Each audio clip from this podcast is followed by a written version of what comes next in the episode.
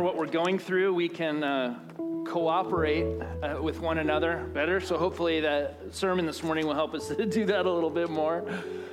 Uh, we are uh, starting a new series this morning. Uh, if you have your bulletin with you, you see a new invitation that we're introducing. Come grow with us. We just finished four weeks in Jonah, and we're going to spend three weeks looking at the life of the early church uh, in the book of Acts to see how the Bible teaches us that we can move forward together in growth uh, as a church. Now, if you were with us uh, for a number of years, you know that two and a half years ago we did a special campaign called Ready to Grow.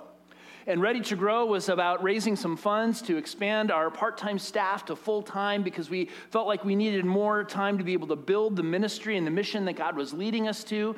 And, those of you who have been here, you stepped up. We raised, I think it was about $140,000 over that two and a half year period to fund uh, the growth of the church to this point. And at the end of this calendar year, Ready to Grow is coming to an end. And so we're going to be talking more this fall about what is the next step and where do we go from here. And, and I'd like like to suggest for us this morning, with this invitation that we have on our bulletin, we're going to be getting some new banners on the building outside. Uh, this is time for us to go public with our invitation that, that we're ready to grow and we want people to know that if they come here that this is a place where they too can grow in their own life in their own journey with jesus. And so the invitation is first and foremost to us and we're going to be talking a little bit about that this morning and over the next three weeks. But ultimately it's also an invitation for those who aren't here yet. See we want to be a church here at faith covenant that is good at reaching out to those around us, that connects with our community, and that sees more and more people coming to a saving faith in Jesus Christ. Amen? I mean, isn't that part of why the church exists? Isn't that part of Jesus' call on our life is to be a part of making new disciples? Yet, included in this invitation is, is an assumption that we are growing ourselves, right? Come grow with us is the invitation. See, what we've been learning about in many and varied ways over the recent weeks and months here at the church is that it's not really an either or proposition. It's really a both and. We cannot grow as a church until and unless we are investing in the growth and the development of the people who are already here, right? Discipleship is a lifelong proposition. It's not like you make a decision to accept Christ, then all of a sudden you're done and you become a, a, a chair sitter in church, right? You, can, we could have said a pew sitter a few weeks ago, but now it's a chair sitter. As we've talked about the vision that we believe that God is, is leading us to as a church, to, to pursue the, the, the biblical mission of what it means to be a church, we've talked about it as living a real life together.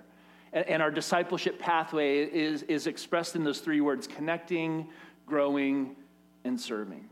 See, it starts with discipling and developing one another, those who are already here, because it's as we grow in our faith that we are led by the Spirit of Christ to share our testimonies and the good news of what He's doing in our lives so that the gospel moves out into the world. And as we serve as the hands and feet of Jesus in the world, we not only share good news, but we become good news to the community around us. We know from Scripture that part of the evidence of our own growth and spiritual maturity is that we become a part of multiplying disciples in the world. So, one of the questions I have for us as we look forward to this next, season that's coming is how do we, as a church, develop a pattern and a lifestyle together that no longer sees these as two separate issues, but, but really two sides of the same coin? That our own growth is an essential part of the growth of the church. Or another way to ask the question is how do we connect, grow, and serve together in a way that it becomes an invitation for others to join in with us on this journey of life with Jesus. Now, I'm going to suggest something really radical for us this morning, so just, you know, hold on to your seats really quick. What if we follow God's word?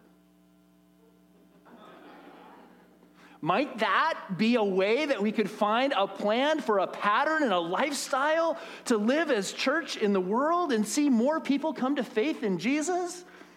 Well, over the next three weeks, we're going to be looking at the, uh, chapter 2, verses 42 to 47 of Acts, which describes the community life of the early church. At the very beginning of chapter 2, we see the, the giving and the coming of the Holy Spirit, right? Uh, the Spirit descends on the disciples in the upper room, and Peter stands up and, and gives this amazing, eloquent sermon, and 3,000 people come to faith in Jesus in one day, right? And then in verse 42, it describes for us the emerging lifestyle of this newly forming community that would become known as the ecclesia in the Greek, or the gathering and, and, and it's that same word that we now translate as, as church. It's the gathering of the Christ followers, it's the gathering of God's people.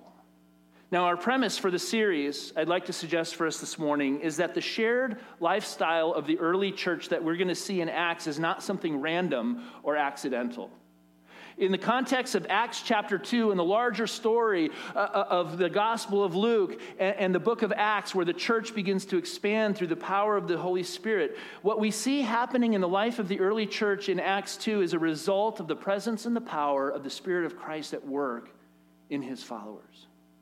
See, Acts 1 describes this transition from Jesus' resurrection and his commissioning of his disciples to his ascension into heaven, right? And, and then Acts 2, the Spirit comes and, and the church is born. The, the, this new community called the ecclesia and the gathering is formed by the gift of the Spirit. And then what we see is that Acts 2 gives us the overall context for what life in the Spirit looks like in faith community. It's the church in Jerusalem that becomes the central location for which the rest of the church would grow, and they would send out missionary uh, efforts to, to spread the good news of Jesus, not only in Jerusalem, but in Judea and Samaria and to the ends of the earth, right, as Jesus predicted and called them to do. And then the rest of the book of Acts tells this missionary story. It's actually called the Acts of the apostles. We call it Acts for short, right? Matthew, Mark, Luke, John, Acts, but it's the acts of the apostles. It's the, it's the doingness of the church, right? It's what they did as a result of this new life in Christ and being empowered by the Spirit.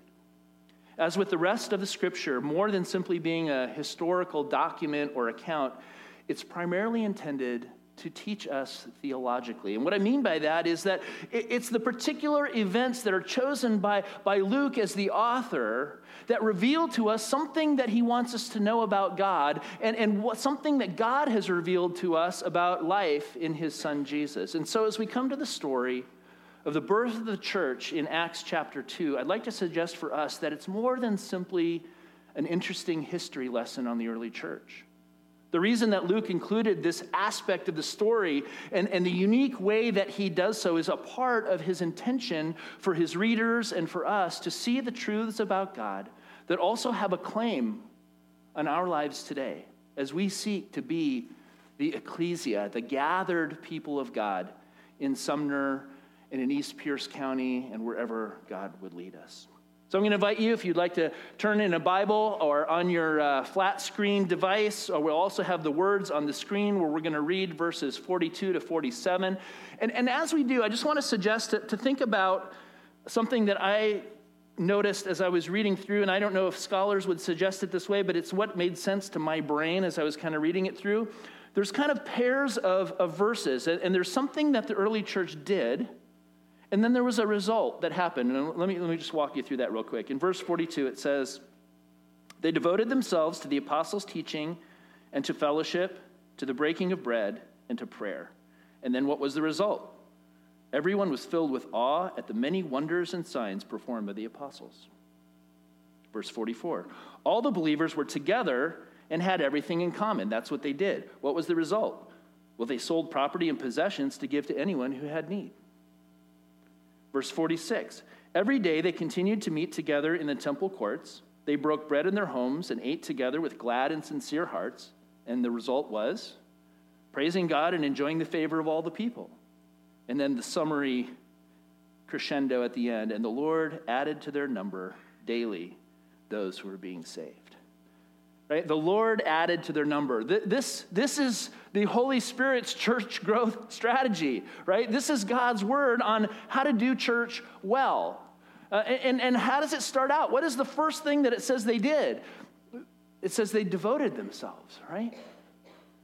They devoted themselves to, to some very specific things that allowed them to experience life in the Spirit in community. The same word that's used for devoted is also used in chapter 1 to, to translate the word constantly. It carries the idea of an intentionality and a, and a persistence and, and a constancy to life, or as Eugene Peterson once said, right, a long obedience in the same direction.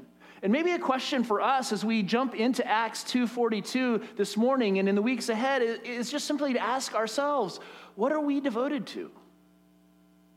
What, what are you devoted to? I mean, what, is, what does devotion look like in our lives? Because I, I think that we're devoted to, to some, some things, don't you think? I mean, what is it that constantly and persistently takes your time, talent, and treasure, right? Is it Netflix? Some of us are pretty devoted to Netflix, aren't we? Streaming is an amazing gift from God.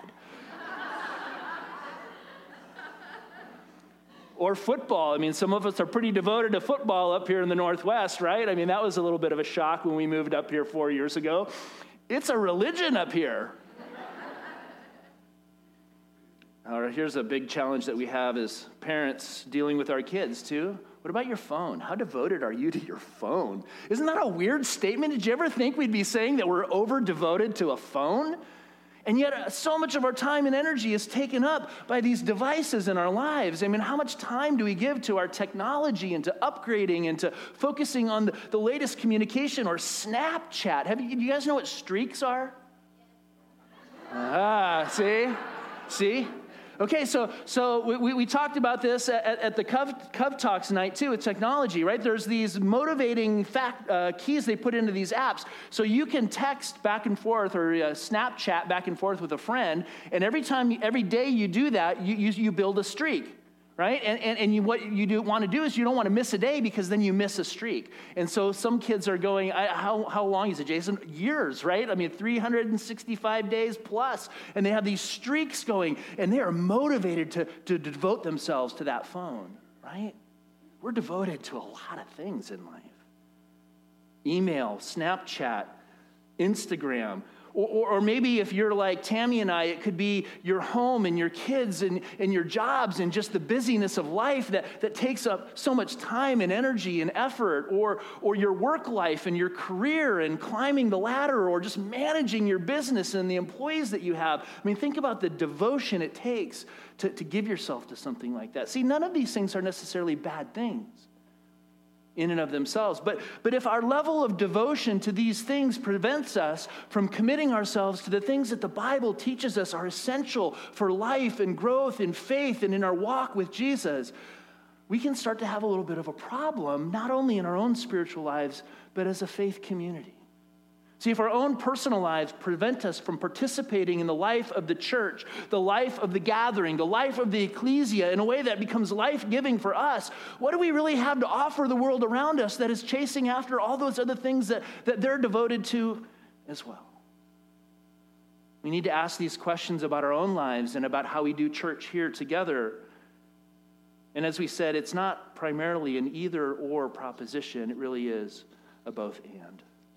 So, what did they devote themselves to?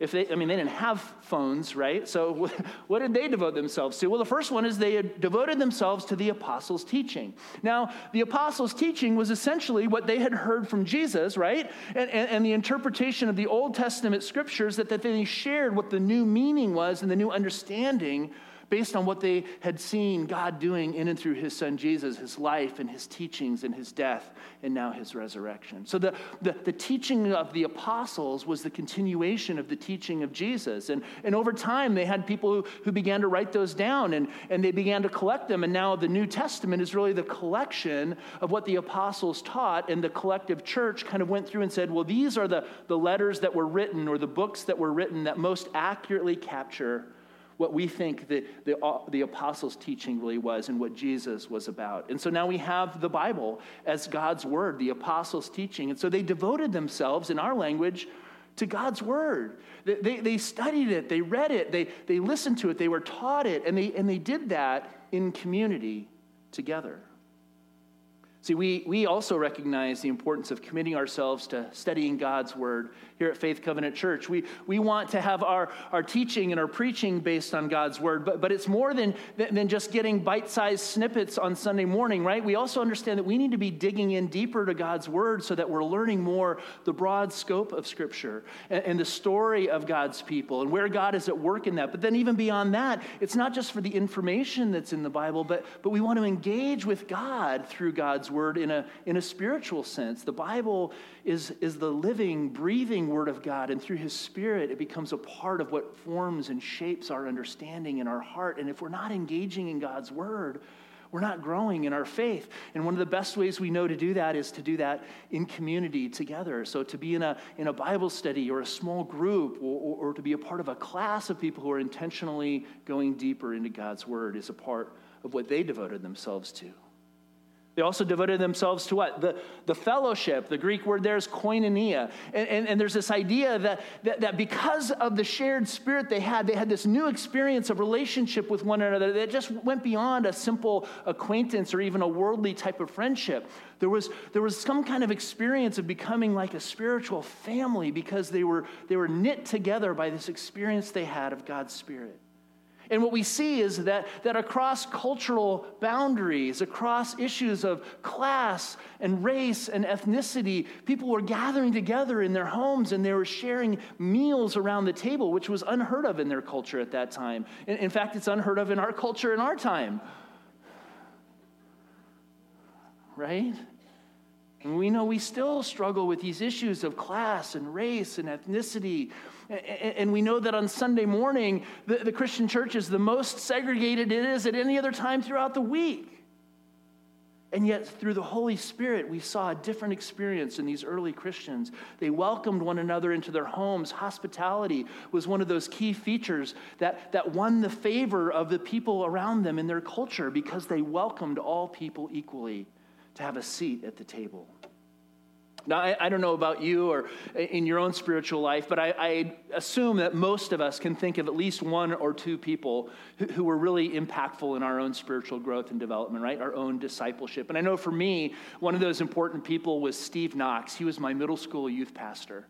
And the thing about Steve that, that I remember most as I think back and, and understand what he did for me and what he included me in in his life is that, that he didn't just, uh, you know, talk, give good talks or, or, or lead youth group well. He actually invited me into his life. He, he actually opened time for me in his schedule and built a relationship with me, which as a, as a young middle school, you know, guy was pretty phenomenal that here this, you know, kind of rock star guy that I looked up to would, would take time just to hang out with me. You know, he'd have to go uh, shop a list of stuff to get for youth group. And he'd say, Hey, Kurt, you want to go to the store with me? I'm, I'm going shopping. And he'd pick me up in his car and we'd go to the store and we'd just hang out at the store and I'd help him shop.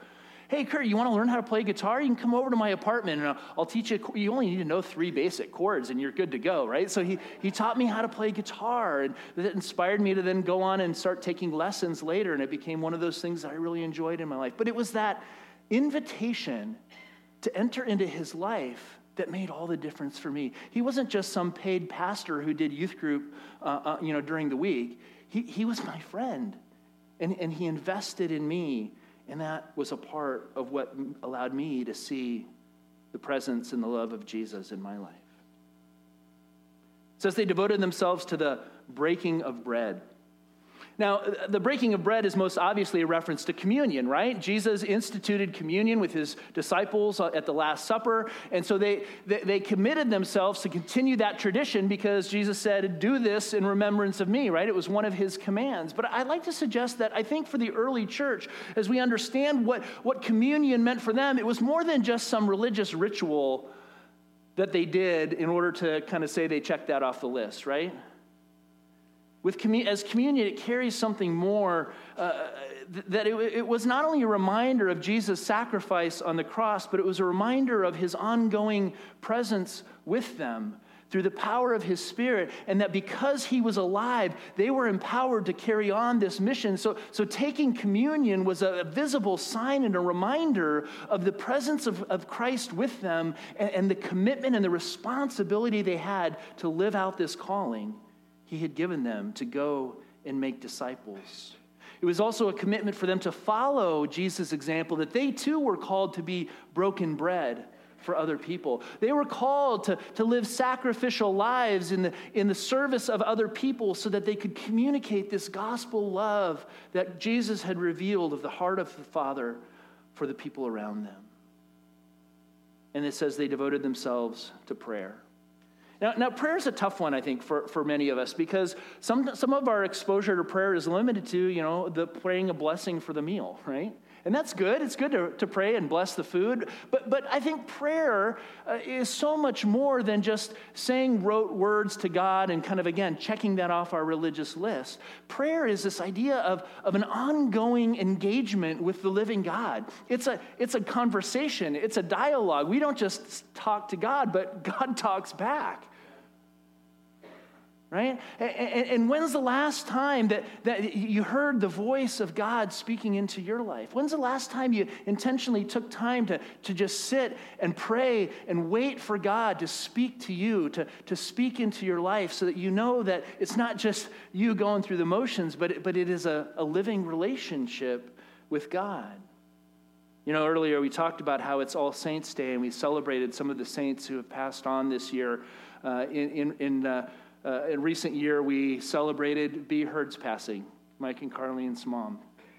And, and, and, B was one of the most faithful women that I got to meet after we moved up here. She was on the staff relations team when I got here. And so I got to know B quite well. And, and she would almost every Sunday come up to me in the lobby after the service and just with this, this joyful face say, You can't believe how good Jesus is to me. And I say, Well, tell me more. And she said, Well, you know, years ago, Jesus said, If you come down and meet me every morning, you come and sit in this chair, I'll meet you and, and, and I'll talk to you. And, and, she, and she did. She faithfully went down, sat in that same chair, and she would just tell me these amazing stories that God is so good. He showed up again today. He showed up again today, and He spoke to me today a true woman of faith who knew that prayer was more than just a religious ritual, it was an ongoing engagement with God. And it's not something that, that we only can do in our living room in a quiet chair, but it's something we can do when we're on the freeway and, and when we're at work. And, and, and prayer becomes an ongoing awareness of God's presence and activity in our lives. And it becomes something that we learn how to do by doing it in community together. They devoted themselves to spending time with God, to engaging with God, and to hearing from God in their lives. And what was the result? What was the result of all these things that they devoted themselves to? Verse 43, it says, Everyone was filled with awe at the many wonders and signs performed by the apostles. You know how I interpret that sentence? God showed up. They devoted themselves to these things because they knew that these were the priorities in Christ's kingdom and to keep them on track with what God had called them to do together, and God showed up. Miracles happened. People found healing and wholeness in their lives. They were, hearts were transformed. Enemies became friends. Strangers became family. And the church grew daily. As we want to be people who live a real life together. And as we connect and we grow and we serve as a part of our discipleship to Jesus, can we see in this pattern of Acts 2 42? a practical example of how we too can begin to commit to a few simple things that could have a dramatic impact on how we exist as a church and how we impact the community around us. You know, one of the things I have found helpful is that our denomination, the Evangelical Covenant Church, has developed a discipleship acronym based on the word grow that kind of tracks with what we see here in Acts 2:42. G in grow stands for God's word, which is the apostles' teaching, right? The R stands for relationship, which is the fellowship, the koinonia of the early church outward action could be the, the breaking of the bread, because if we live our lives as Jesus did and we are willing to be broken bread for others around us, then it means that we're willing to live outwardly in service and sacrifice to others. And then, of course, worship is all about engaging with God, right? In prayer, in praise, in hymns, and spiritual songs. And so, so what, a, what a simple acronym to remind us that if we want to grow as a church, if we want to grow in our faith, Acts 2:42 gives us a very clear recipe of what we need to be doing in order to at least give ourselves the best shot of actually growing in our faith. Now, I'd like to suggest, and we're going to talk more about this as, as we move forward. Uh, one of the ways that, that we could say, well, how do we do that? How can we do that here at Faith Covenant Church? And, and I want to suggest that I'd like to invite us to consider in the weeks ahead a real life commitment together, or a real life together commitment. How we grow here at Faith Covenant Church? So one thing is that, that not only do we attend on Sunday mornings, but, but we should all be a part. If you're a regular attender here or, or, or, a covenant partner, you should be helping make Sunday morning happen.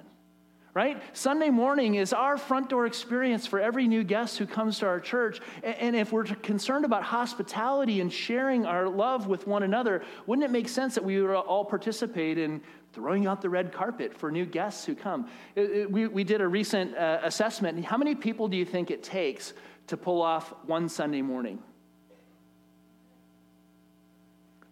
50 to 60 people to pull off one Sunday morning. Now, multiply that by 52 weeks a year.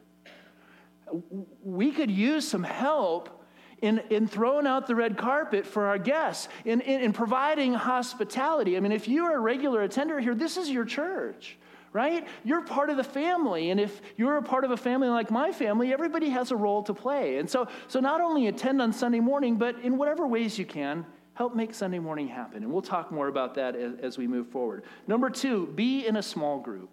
Right? You, you, you, need to be in a group of people where you're going deeper in your faith, you're going deeper into the Word, and, and you're able to share the ups and downs of life because we know that's where the Holy Spirit really works in our relationships with one another where we invite ourselves to be accountable to other Christians who are on the journey together. Number three, serve on at least one serving team. We also know that we grow best in our own faith when we use the gifts that God has given us to serve Him and we learn how God has wired and shaped us to be a part of His kingdom and to be a blessing to other people. And if we're not using your gifts to serve other people, then, then you're missing one of the key ways that God uses to shape and mold us and to grow us in the faith. And we're running short on time, so I'm just going to quickly wrap up for this morning. And, and, number four, this is a tough one, right? It's the third rail of preaching. Support the church financially, right? I mean, we're a nonprofit church. Everything that we do comes out of the gifts and, the collection of, of sharing our resources together. Uh, this is not a plug to, to get you to start giving money to the church. This is one of the ways, again, that we grow in our faith. Jesus was very clear that our relationship with money is one of the first and most important things that can get us off track in our relationship with God. And so, if we're not able to at least talk about money and the role of money in our life and the role of money in a faith community, then again, we're missing one of those big challenge areas where God will want us to grow. We'll talk more about that as we move forward. But it's my hope and my prayer that as we look into these insights in Acts 2 and we learn more about God's word for our lives, that, that we will devote ourselves to the same things that the early Christians devoted themselves to because we want you to grow.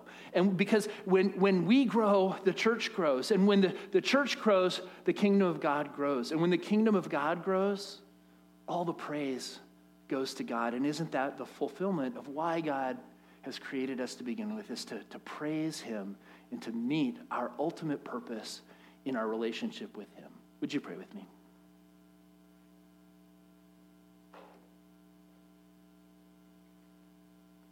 God, we thank you that you have invited us to experience community together. As we look into Acts 2 42 to 47 in the, the next few weeks, would you give us insight to see how you want to, again, invite us to be a part of creating community for others? To grow in our own faith as we exist as, as the ecclesia, as the gathered people in this space.